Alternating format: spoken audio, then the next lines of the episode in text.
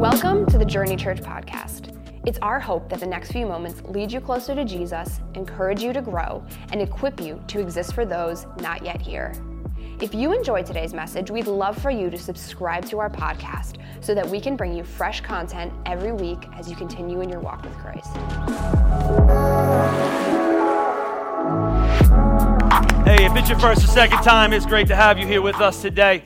Uh, you never been here before. We preach in sermon series. That just means, hey, we're going to stay in a, some kind of subject for a few weeks. And so uh, we started a new sermon series a few weeks ago called Double Down because so many new people are coming to our, to our church right now. I want to kind of give you uh, up to, kind of get you up to date. And so uh, I have a buffalo or bison, whatever you want to call it, uh, behind, behind me. I don't know what it is. It just looks mean. And so, uh, but the, the point of this is a few months ago I learned that buffalo or bison are the only animal, and I think this is true, but it is true that they are an animal. I don't know if they're the only animal, but for my sermon, they're the only animal. And so when there's a storm that comes, uh, they run through it. They don't run away from it. So cows, they'll see a storm, they run the opposite direction. They're not that fast, and so they end up just running themselves into the storm, and they just run with the storm. Buffalo or bison will see the storm on the horizon. They will run right to it, knowing the faster they get to it, the faster they get through it. And I told you, a lot of churches, I feel like in this season, are running away from the storm. They're actually putting themselves in the storm as they just keep going. I want to be the type of church that runs through the storm. And so I told you a couple weeks ago, I know it's risky to have church right now. I, I know that. But we're just going to pick our risk. I think the greatest threat to Christians should be, uh, biblically, people dying and going to hell because they don't know Jesus. The greatest threat to my life is not death. That's what the Bible teaches me. That this is not the end of my life, that, that I'm here for a moment and then I'm gone. And so I'm not going to live my life picking that risk. I'm going to live the, the, the I'm going to pick the other risk. I'm going to live my life in the hopes that I'm going to reach as many people for Jesus as I can possibly reach. Number two, last week we talked about being built, built tough. I said it's going to be tough to share the message of Jesus Christ in these days. We're going to be built tough. We're going to stand firm on, the foundation of the, the, gospel of Jesus Christ. And today, I want to talk to you. The title of my message is, is don't, don't bow down. Don't, don't bow down. In my day and age, um, we used to have a phrase called "Don't be a sellout." Anybody mem- remember that? Don't be a sellout. I don't know what the kids say today. I can't keep up with what the kids say today. But in my day and age, uh, a term for "don't bow down" is, is "don't be a sellout," and that just simply means don't sell your brothers out. Like, let me just give you some examples. I'm going to make some confessions up here. This is church. This is a place of grace. So let me give you because I've always just had anybody else a, kind of not of a rebellious spirit, but like if you say go left, I want to see what's right. You know what I'm saying? Like I want to know why it says don't don't don't go right. I've just always had that. I'm not saying it's okay. I know rebellion is is a sign of witchcraft and, and demonic oppression in my life, and I'm working through it, and the Lord has healed me and changed me of it. But innately, I'm, I'm, I'm rebellious. I went to Bible college with a little bit of that rebellion inside of me. My first year, I moved into a dorm called Davis Hall. Davis Hall uh, was a dorm, looked like an army barracks meets, meets a jail. It had three wings on it. Every wing was made out of cinder blocks. All the hallways were, were that old, uh, the old fake tile floor. Pretty sure it can kill you now, asbestos. Uh, there was about 30 rooms on each hall.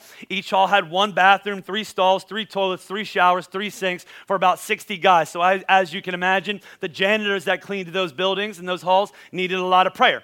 And so I lived there. And I remember as I was there, I was at Bible college, all sorts of rules, all sorts of stipulations. I have this rebellious spirit in me. I have this roommate. His name's Jason Lake. He's, he's questionably saved. I'm still trying to figure out if I'm going to be saved. I'm going to Bible college. I don't really know what I'm there for. He's there to play play basketball, and so like he's he's definitely not saved. He's at Bible college, and so he just went wherever they would let him play. And so like we're we're in this dorm room. We, we meet each other. He's kind of rebellious. We're both kind of kind of pranksters, stuff like that. And so one of the best pranks we did uh, in in Bible college is all, all the rooms are are 12 by 12 metal doors, concrete, all this stuff. And every room had a bunk bed and two desks and two metal chairs. Not, not swivel chairs, not, not, not padded chairs, two metal chairs. This was like prison, and you had two metal chairs. And we would take the metal chairs, everybody would go to bed at some point when they were done playing Bond or, or Tony Hawk or whatever that, that is our generation's Fortnite. And so I've been introduced to Fortnite and, and I, I, you know, watching my kids play it, and they're like, it's so cool. And I'm like, yeah, it's so cool. And so, like, so we're doing that.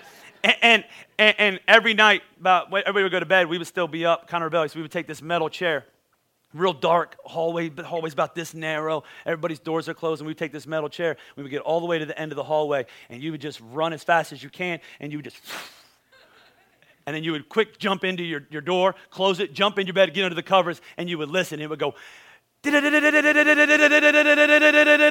and everybody would hear doors opening up. And we did this pretty consistently. Uh, it got so bad, they started counting chairs. They want to make sure every room has two chairs. So my, my rebellious spirit, Jason Lake's rebellious spirit, we found a bunch of extra chairs laying around that we would stick under our beds so that we would have them, so that we could then put the two chairs in our room so they could count them. And I remember our conversation. It went something like this Don't you dare sell me out. Don't you tell anybody we're doing this. Some other things that we did, I'm making some confessions. They used to make it mandatory for us to go to church. And so RA would come around, knock on doors, check for church. We had two built in closets in our shelves that was closed, top and bottom. We used to get behind the clothes, pull them in front of us, position some, some shirts because I was super tired because I was taking 13 hours, you know, at, at Bible college. And I couldn't quite possibly be expected to get up and go to church at 10.30 in the morning as I'm going to Bible college. That was out of the question. And our RA would come by. And I remember I would knock on the the door between our closets and I would say these words. What was it? Don't sell me out. Don't you dare. If he finds you in there, don't tell him I'm in here. At some point, somehow we got a key to the gymnasium. Our curfew was 11 p.m. on most, most nights, I think 12 p.m. It was Bible college. Nothing good happens at 12 p.m. We got a key to the gym somehow, and we used to jump the fence behind Davis between the wings, run to the gym, play basketball. The overweight security guard would come find us, try to chase us. We would run. We would jump over the fence because you know he wasn't jumping over the fence. And we would get back into our rooms, and we would say the same thing Don't you dare sell me out. I don't want to talk to you on the topic. I'm not trying to brag about my, my you know, my evil, rebellious spirit. And I've definitely changed. I'm 40 years old since then. And I'm not giving you, if you're going to college or if my sons are in here, I'm not giving you leeway to misbehave. But I think there's something to that. See, the, the church is, to me, not facing what is what I would call an evolution of the church, the changing of the church, the online church, the, the more, you know, this church. I think the church is facing what I would call the, dilution of the church. I think there's something happening in, in the church in our time where the church should be getting stronger and more vocal and more passionate. And I actually see the church uh, being diluted from the truth, which is weird because the Bible says the truth will, will set you free. And so I want to talk to you on the concept of, of not bowing down and standing up for God in this time. In fact, this is the, one, of the, one of the main messages of Scripture. The Bible says in, in Matthew 10, it says, You'll be hated by everyone because of me. There's, there's times Jesus says stuff that just doesn't sound very Jesus like. If you're going to follow me, he says, You're going to be hated by everyone. He was specifically talking to his early followers who would face this. If you're going to follow me, if we're going to start this church that's going to change this world, people are going to hate you. He said, But the one who stands firm to the end will be saved. Paul reiterates this in Ephesians 6, where he says, Be strong in the Lord and in his mighty power. Put on the full armor of God so you can stand against the devil's schemes. For our struggle, remember this in the next two months, by the way. For our struggle is not against flesh and blood, but against the rulers, against the authorities, against the powers of this dark world, against the spiritual forces of evil in the heavenly realms. Therefore, put on the full armor of God, so that when the day of evil comes, you may be able to stand your ground. He goes on to list some, some points, of, some, some articles of the, the, the armor of God, the belt of truth, the, the breastplate of righteousness, the, the, the shoes of, of peace, right? The sword of the Spirit. He, he tells you, get ready to stand. This, this, this principle of, hey, in, in your world, at some point, you're going to have to make a stand. So, what I want to do is I want to drop you into the same time frame as last week, but a different story. We talked last week about Ezekiel, where God tells Ezekiel, as he's a prophet to the, to the, the Jewish people who have been exiled from Babylon, that he's going to give, he's going to give Ezekiel a head of flint. He's going to give him, he's going to give him a head of flint. He's going to make him hard headed as he shares this message with these people that are not going to listen. When Ezekiel was busy doing that, there was other young men from, from Jerusalem that have been exiled that had a different life. They ended up in a different spot. The Bible tells us in the book of Daniel, chapter 1, that Nebuchadnezzar comes and destroys Jerusalem, destroys the temple, destroys homes, kills people, and then he steals against people's will the best and the brightest to bring them back to Babylon, to indoctrinate them, to make them useful resources to this, this ever growing empire, the most, the most powerful empire that the world had known at that, up to that point. So they take these, these people, we get introduced to a few of them in the book of Daniel, chapter 1. One's name is, is Daniel.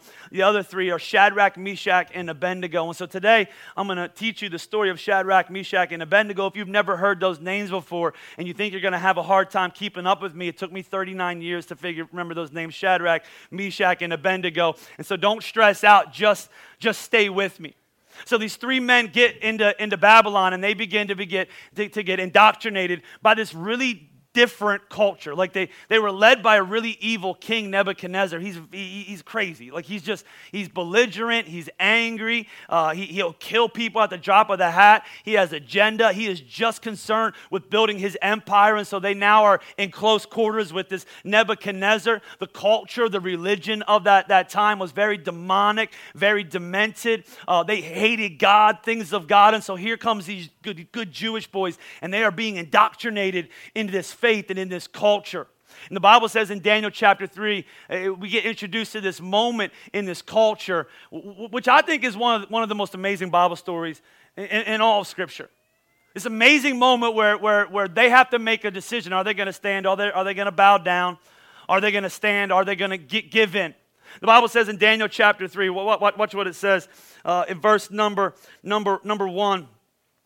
It says, King Nebuchadnezzar he makes an image of gold. No, this, it, it describes it. It says it's 60 cubits high and six cubits wide, and he sets it up in the plain of Dura in the province of Babylon. So, so I, I, did some studying this week because a, a, cubit is different in all cultures. If you were a Hebrew, a cubit was, was right around 17 and a half, a half inches. Like, like, like, so one cubit, 17 and a half inches. Babylon, it was almost 20 inches. So when I studied how big this thing was, it was about 99 feet tall, about 10 feet wide. So I started picturing what the heck what the, this was, and to myself, I was like, man, King Nebuchadnezzar, he's overcompensating. Like something is going on in this moment. Like just, just picture, I don't know what this was.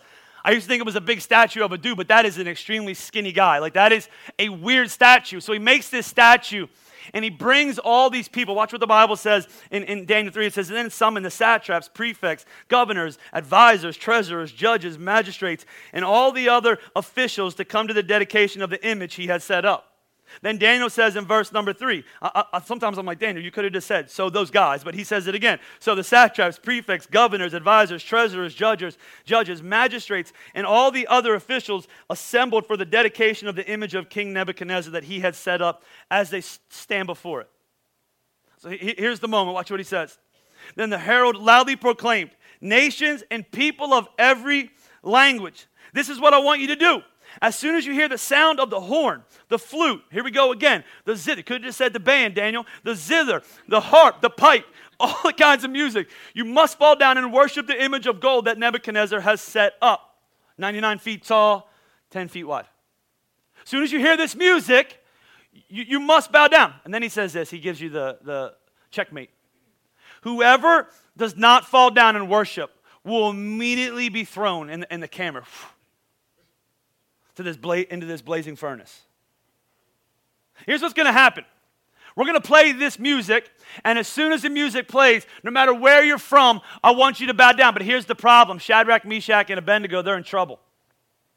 They're not in trouble just because they're in Babylon, but they're in trouble because they were raised in Jerusalem under, under the theology of the Torah. They were taught in the book of Deuteronomy, chapter number five. Listen to this that the Bible says, God says, You should not make for yourself an image in the form of anything in heaven above or on earth beneath or in the waters below. You shall not bow down to them or worship them. There's never going to be a moment in your life where it's going to be cool for you to bow down to an idol. Have you noticed that's been kind of a problem in the last couple of weeks of sports? Because you have some people who say, I'm not going to bow. And they say, Why? They say, Because I'm a follower of Jesus Christ. And they say, Yeah, but you're an American citizen. Don't you believe in equality? Of certainly I do. But my first citizenship is not in America. My first citizenship is to the kingdom of God.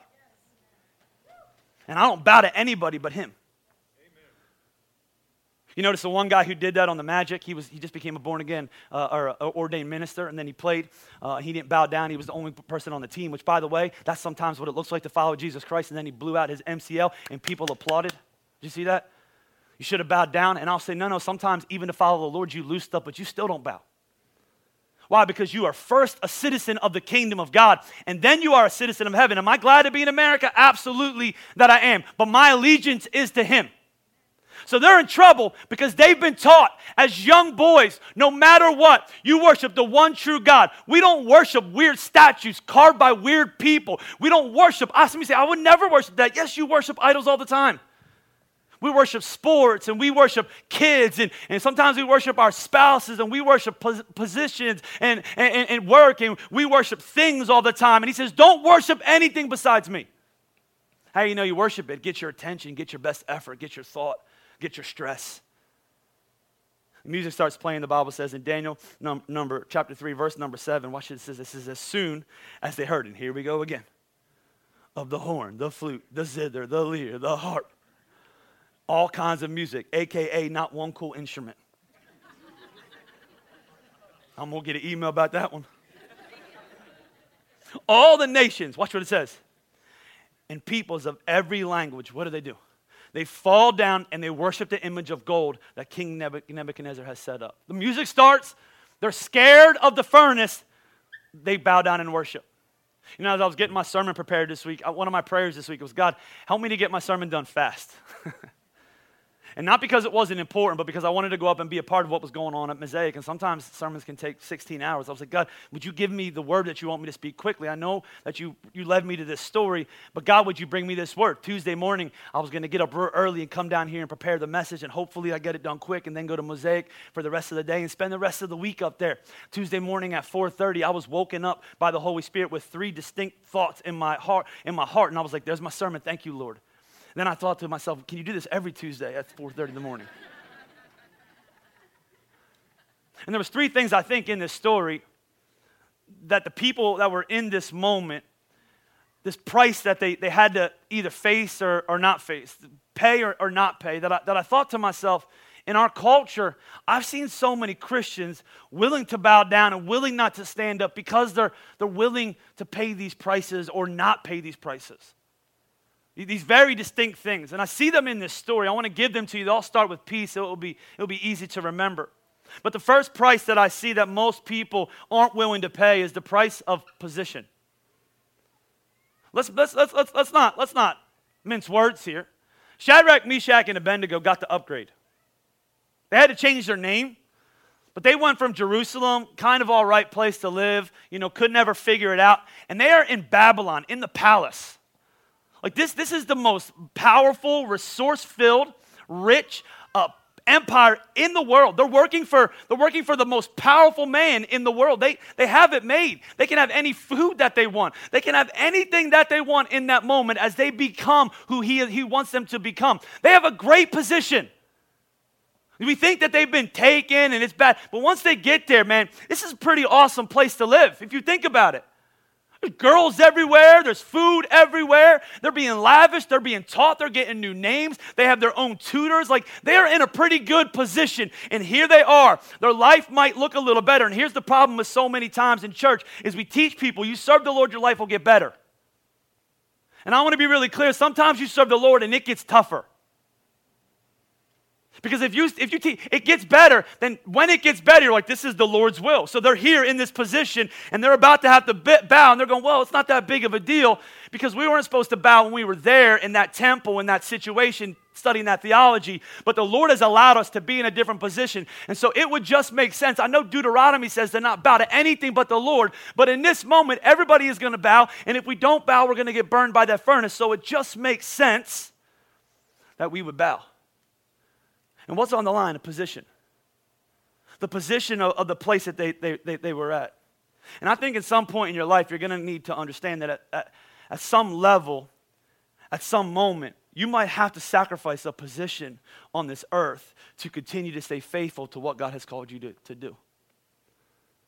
That there might be a moment that, that you might have to sacrifice a position that you would get at work, a promotion because you won't sleep with a coworker or gossip about the boss or get involved in office politics. It might be a team that you really want to make or a part that you really want to get if you're in production or something like that that you won't get because you refuse to do the wrong things. It might be finding out that the company you work for is corrupt and you know that you have to tell someone. But if you tell someone that job that you worked so hard for, starting way back in college, that it's going to cost you. There's going to be moments where you have to be willing to sacrifice position. It might be a board that you're on, that you've been voted onto by your peers, that you know if you speak your mind in truth, that it might cost you. Anybody been watching the board meetings for your school? Man, that's some, that's some entertainment right there. We're part of the Phoenixville district, so I watched that board meeting and I watched the board members, and I'm not speaking bad or negatively about them because they have a really impossible, impossible job right now, and you're not to keep everybody happy. But there was this one guy on there that every time that he spoke, I could tell everybody disagreed with him because it's Zoom, your face is on it. And he would talk, and you would see the people doing this, and I thought to myself, you ain't getting voted back on. And then I thought to myself, that's what it looks like many times to be a follower of Jesus Christ. There, there's many times in your life that you are going to have to be willing to sacrifice a, a, a position. I call it the Chick fil A phenomenon. How in the heck can a restaurant make it being closed on one of the busiest days of the week? Like I worked in restaurants the busiest days Friday, Saturday, and Sunday. The rest of the week, you can make nothing as long as you have a good weekend. And somehow, the most thriving fast food restaurant in America closed on Sunday. Mm, Chick fil A. Chick fil A, right? At some point, you're going to have to sacrifice position. It's coming. Like, I'm not one of those people that wants to scare you uh, about the book of Revelation because I don't know how it's all working out. I don't know if we're living in the final moments. I don't know what's going to happen. I've grown up in church where the belief in the rapture came before the tribulation. I went to Bible college. They said it might not come before the tribulation. It might be in the middle. Then I talked to some people that are really awful. They say it's at the end of the tribulation. And, and so I don't know. I believe in the pan theory. It all pans out in the end as long as you're on the right team. But I know stuff's going to get difficult. I know there's at some point, like in America, we really hadn't have give up much to follow the Lord, but at some point it's coming. The Bible tells us that in the book of Revelation 13. He says the second beast was given power to give breath to the image of the first beast, so that the image could speak and cause all who refused to worship the image to be killed. Like this sounds like sounds like this story we're reading, but it's in the future. Then he says, It also forced all people, great and small, rich and poor, free and slave, to receive a mark on their right hands or on their foreheads so that they could not buy or sell unless they had the mark, which is the number of the beast or the number of, it, of its name. This calls for wisdom. Let the person who has insight calculate the number of the beast, for it is the number of man. The number is 666. Some of you are like, I don't do that number. If I get that, if it's 666 at Wawa, I get a piece of candy. I'll do that number. But the point of this is eventually, for you to stand for the Lord, you're going to lose some things on this earth. Like there could be a possibility that if you don't take that mark and you don't bow down to whatever that beast is, that you can't find success, that you can't go to school, that you can't go to this college, that you can't walk into this restaurant, that at some point, in order for you to follow the Lord, that you are gonna have to be willing to give up some type of position in your life. And here's what I wanna tell you is a faith that can't do that in your life, that can't take anything from you, I believe is a faith that can't make anything of you. At some point, your faith should be sacrificial. So, number one position. Number two is popularity. At some point, you're going to have to understand that when you follow the Lord, you're probably not going to be that well liked. Did you see this part of the story? The Bible says, as soon. What does that mean? There was a bunch of people there. They looked around. Everybody else bowed. So, what did they do? They bowed. Everybody else is bowing. So, we're just going to bow. Why? Because that's the popular thing to do. That word, as soon, it's kind of crazy to me. Because I see so many Christians, as soon as it's unpopular, we, we don't stand for it. As soon as someone doesn't agree with me, I don't stand with it. As soon as someone thinks that I'm weird, can I just talk to you about that one real fast? If you are a fully devoted follower of Jesus Christ, and consistently people don't think you're weird that are not fully devoted followers of Jesus Christ, you are not a fully devoted follower of Jesus Christ. You, you're just not. Because me and you, we are weird. If you, if you have fully devoted your life, if you wake up on Sunday morning and you serve, and, and you're crazy enough to take a week of vacation to go build out a church that you are never probably going to go back to and getting anything for, your name's not going on anywhere. If you're doing, that's weird. Everybody else is dying to go to the beach, and you're going to Reading, Pennsylvania. If you take 10% of your money that you work hard for and you give it back to a church, that is, that is weird. If you are a young person and you aren't sleeping around with people and you're not on TikTok all day long because you don't have time because you're doing things that actually matter and, and you're not obsessed with your looks and obsessed and you're doing, you are going to be weird. And what I have found is if you don't want to be weird, don't follow the Lord. As soon as it's weird, I don't want to. I don't want to do it. As soon as I lose a friend, I, I, I stop doing it. When I feel like I'm gonna get let, left out, here, here's what you need to understand: Jesus wasn't that popular. Like he spent 33 years, and he went to the cross, and the only three people that were at the cross were, were Mary, his mom. If you don't have your mom, you're real jacked up, right? Mary Magdalene and John. That's it. He rose from the dead.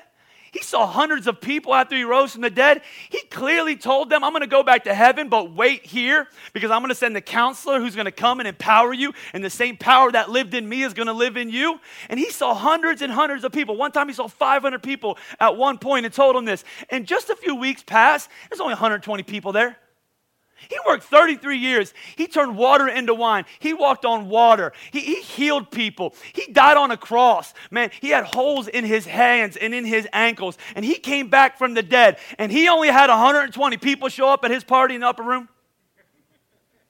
If you were a pastor and you pastored for three years on this earth, that's what he 30 to 33, and you had 120 people, I can promise you they're not inviting you to teach a workshop or go to a conference.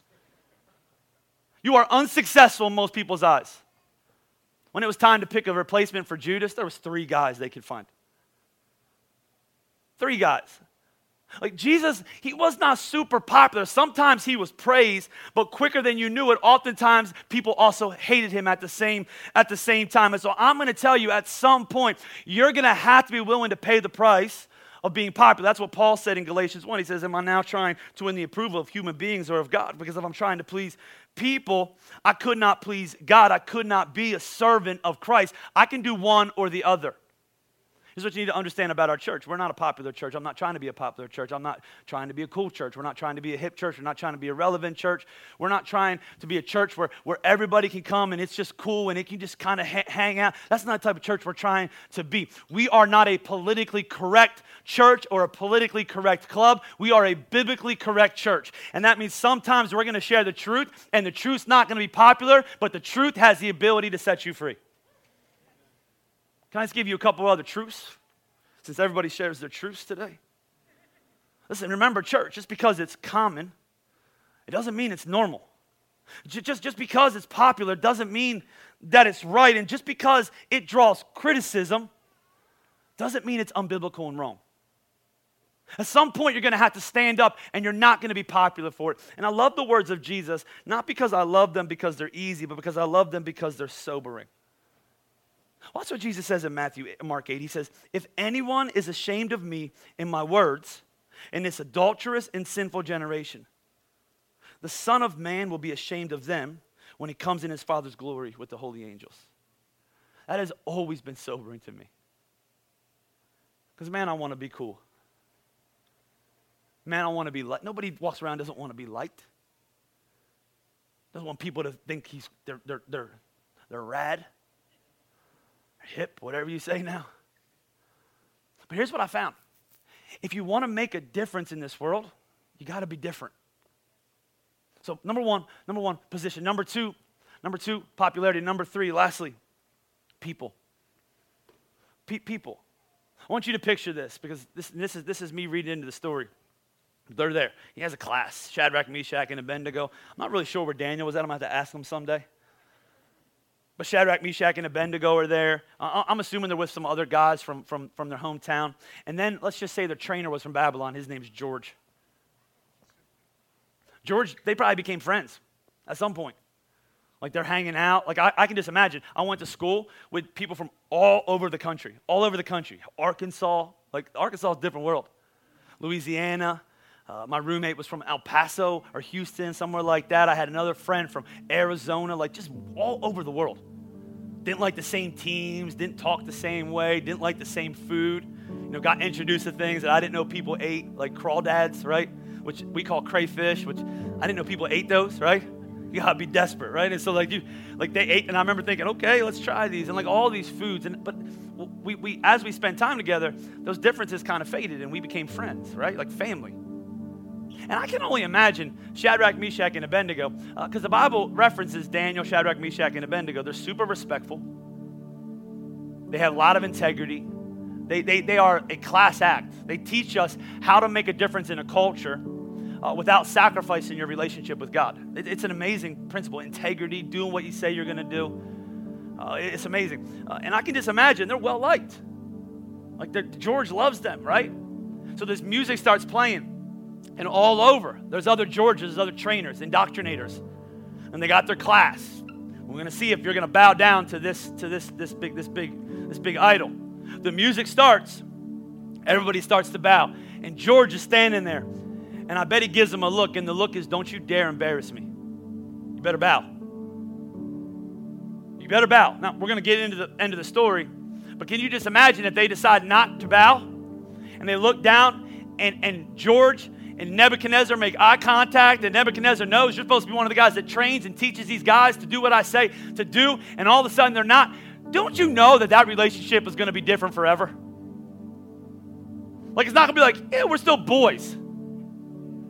Like, at, at some point in your life, I need you to understand something. Somebody you love is probably not going to like you because of your love for Jesus Christ.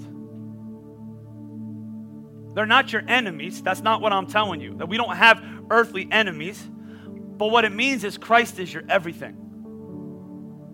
Like, in fact, I want you to take in these words from Jesus because they're, they're very rarely read in church. Like, there's things we know. Jesus says, Love your neighbor.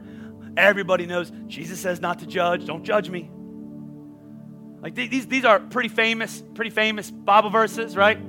As the deer panteth for the water, that's been on your grandma's mug for the last, you know, like that's that stuff. But the, the words of Jesus sometimes are, are so, like, they're, they're so abrasive.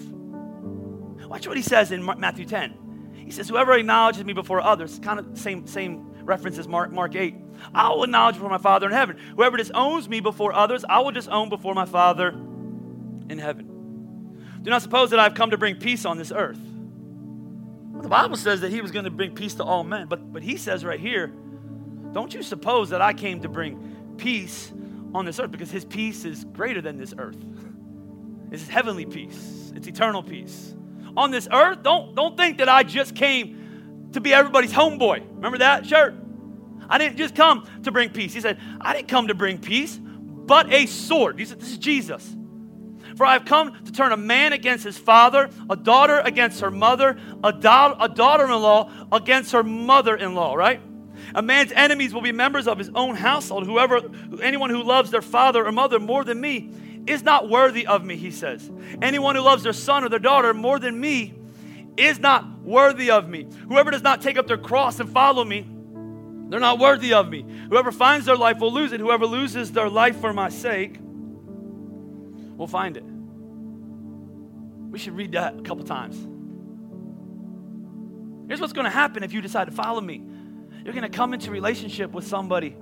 And if you fully follow me, it might break that relationship down. Some of you, you've experienced that. I have staff members, they've experienced that. That their, their unbelieving parents that don't go to church had one plan for them. And they were raised in that, that bubble. This is your plan. You're going to go here. You're going to do this. This is what success looks like. And then Jesus changed their life, and now they're in full time ministry, which, which, if you're not in church, you're like, is that even a real job? Is that a real job? And they, you're a loser. You work at a church. That's what losers do. And literally, their family is, is broken. Like it would have been peaceful for them to go to school and to get a career and to do the things, but to follow Jesus, there, there's a brokenness there. I've seen this over and over and over again. And at some point in your life, I promise you, you'll have to decide if I keep peace with this relationship, I'm not going to be able to compete, get, keep peace with my relationship with the Lord. But if I do what the Lord wants me to do in this moment, this person probably not going to like me right now. And I think you always do what the Lord called you to do. One of my favorite stories is about this, this, this pretty, pretty famous atheist. Um, his name was Peter Penn Jillette. He's Penn the magician. You remember I'm talking about? Uh, I think he got ate by a tiger, maybe. One of them did. Something bad happened like that. Penn and Teller, right? And Penn said one time, he said, he said, I don't agree with anything that Christians believe. Anything. But you know what I what I hate even more? The Christians who claim to believe in Jesus, in heaven and hell, and refuse to try to convert me. Like I don't like what they say at all. I disagree with it.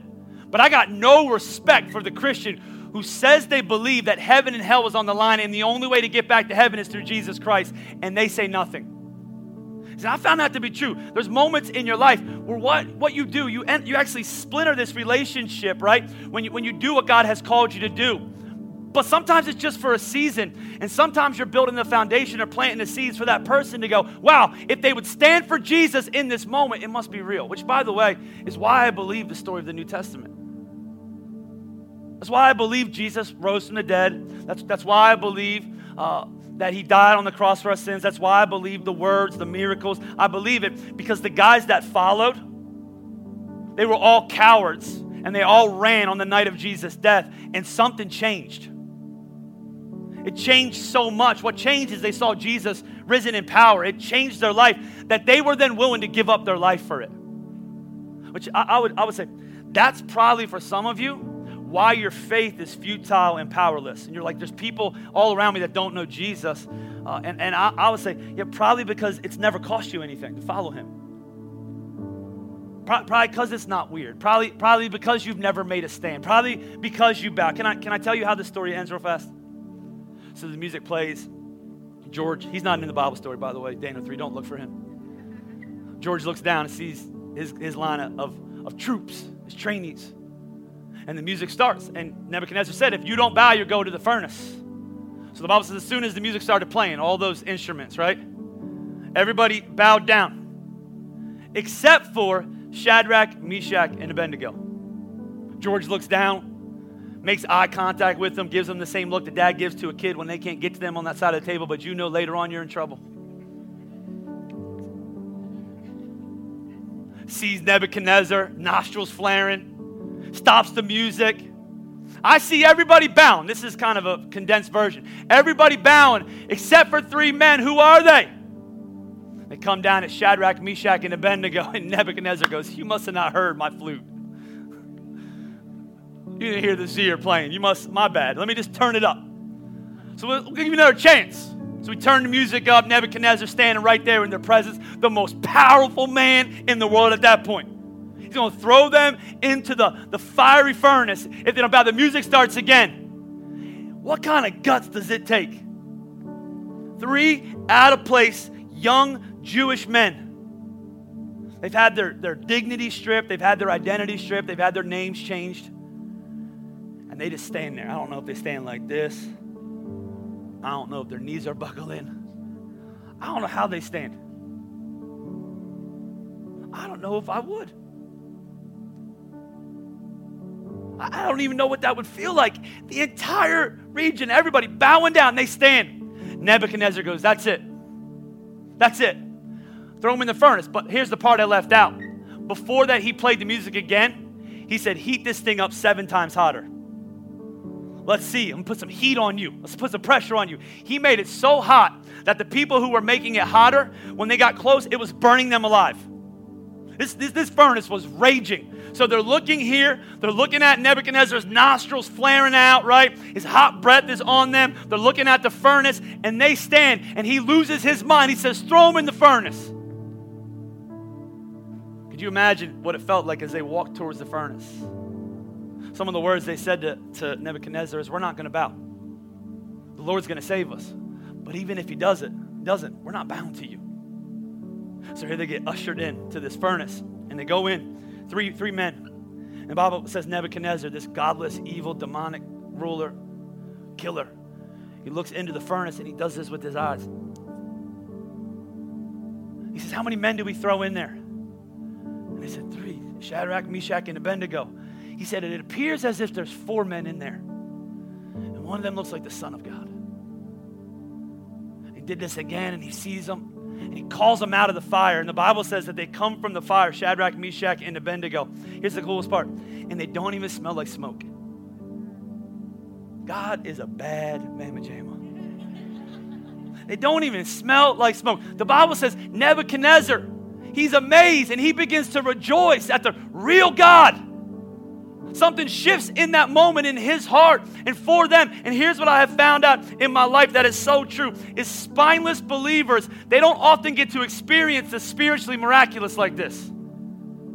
You cower and you cave, and you don't get to see the power of God.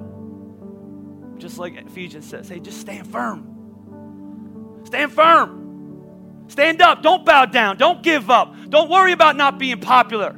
To be, to be different, you got to be different. To make a difference, you got to be different. Don't worry about people running out on you. The Bible says that God will never leave you nor forsake you. Sometimes you got to realize that you don't need anybody else by not having anybody else. That's what God does in those moments. There's times God's to ask you to step away from a lucrative position so that He can take you into real purpose. Pay the price. Pay the price do me a favor? Would you bow your heads and close your eyes? What, what courage, church? What courage? What strength? So different than I, I've seen in my own life, and so different than I've seen in the Church of America.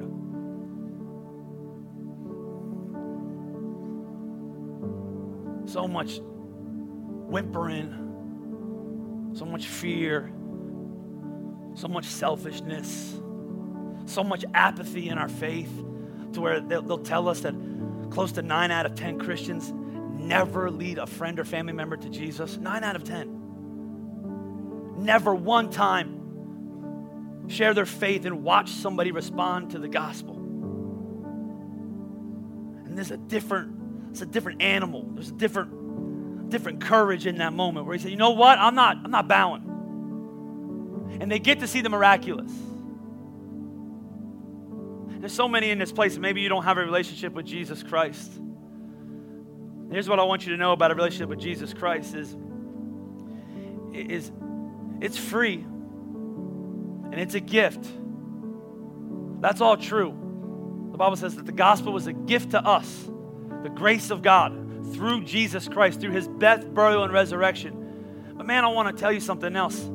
It's one thing to receive it, but it takes courage to walk in it.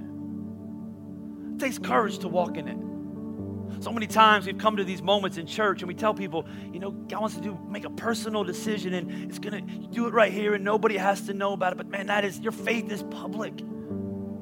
This decision is private. You make it, I get it. But God wants to use your life. He wants to put your life on display to be a magnifier of the goodness of God. The Bible calls us a city on a hill that should not be hidden. Light of the world, salt of the earth. And listen, it takes courage, it takes strength. First step is the easiest. It's the easiest. So here's what we do at this church. I believe people come here every week, don't yet know Christ, don't have a relationship with Him. And I believe in, in, in church that, that the Lord has the ability to change somebody's life forever. That's the promise of Scripture. That it's better to spend one moment with God, one day with God, than a thousands elsewhere. I, take that to mean that He can accomplish more in a moment with Him than all of your work, all of your therapy, all of your anger, all of your bitterness, all, all, all of your effort, all of the books that you have read. That one moment with the Lord is more powerful and effective than all that work. I've seen it happen. And I know, I know that God does the knocking, and the drawing, the inviting, that He sets the moments up just like this. That there's people in these rooms, Montgomeryville, watching online, right here in Phoenixville, that you don't yet know Jesus. You don't have a relationship with Him. I'm not asking you if you believe in God. That, that the Bible says even the demons believe.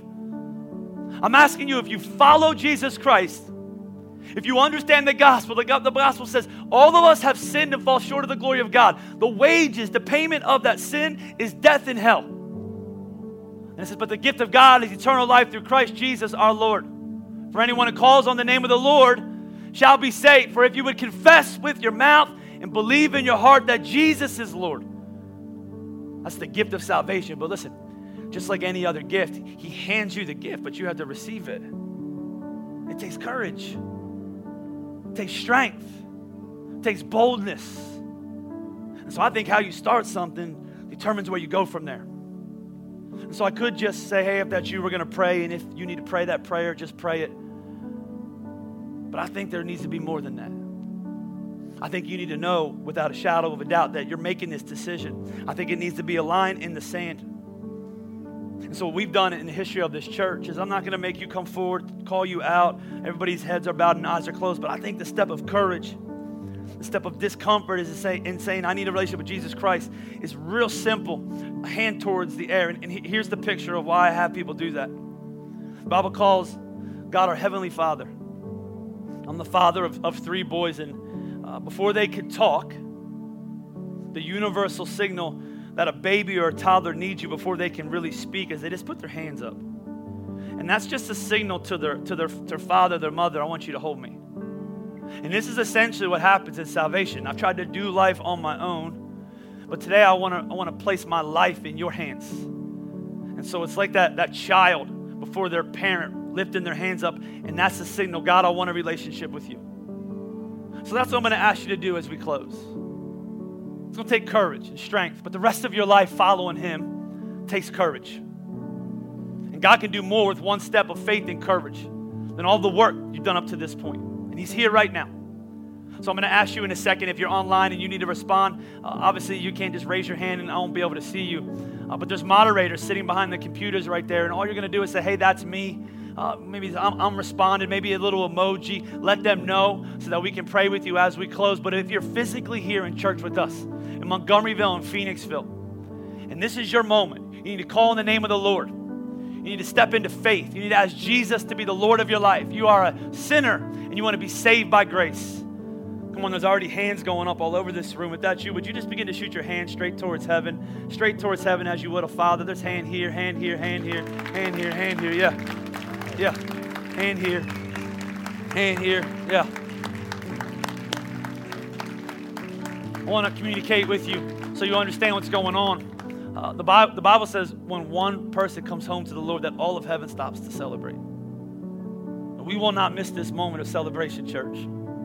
This is why we give, why we serve, why we show up, why we worship. We want the presence of God to show up, and we want Him to do what only He could do. We want His word to be spoken in power, and we want His presence to manifest in a life changing way. And He's here right now. He's here right now. We're going to pray in a second, but maybe there's one more person who would say, Hey, Pastor, that's me. I didn't respond, but today I need a relationship with Jesus Christ. I want to invite my Heavenly Father into my life. I want to call on His name. The Bible says, I'll be saved. Is there anybody else as we get ready to pray who would say, Hey, Pastor, that's me? Come on, let's begin to pray all over this house. Jesus, we love you. We thank you for this day. Lord, I thank you for those gathered all through homes and at campuses right now. Lord, those in Montgomeryville that are responding to the gospel, those right here who, in one step of faith, admit, I need a Savior. I can't do life on my own anymore. I'm tired of being broken and stress filled and full of anxiety and lost and angry and bitter. And today, Jesus, I just want you to come in. And Lord, I'm thankful, Lord, that you're not the type of God who says, clean yourself up, fix yourself, and come to me. But the Bible says if we're weary and we're heavy laden, we can take our yoke, your yoke upon you because it's light. Bible says if, you, if, if we have need to call on the name of the Lord. The Bible speaks of a peace that surpasses all understanding. And Lord, this joy, this unspeakable joy that is here right now in this moment. Lord, there's people that their minds have been so burdened and heavy with their past, but right now they're forgiven and free. They're having a new heart. They're going to begin to have new vision for their life as they look into the future that you have called and created them for, Lord, because they believe that if their heart is still beating, that you still have a good plan plan for their life, and we're grateful for that. And as we leave this place, we leave this place on mission. Lord, we're the church. We're the church. This is our moment in history. Lord, so many people in my life have prayed for revival, Lord. But Lord, what I've noticed about revival is it comes in pressure. Lord, it comes in moments of difficulty, Lord, when the church gets more focused, Lord. We're focused on you. We're keeping the main thing the main thing. And as we leave this place, Lord, give us the eyes to see what only you see. Give us a heart that cares, a compassion like you have, Lord, for this world. Lord, we're grateful for all that you've done and all that you continue to do as you seek and save the lost through this church. Lord, we love you. Thank you for your word. In your name we pray.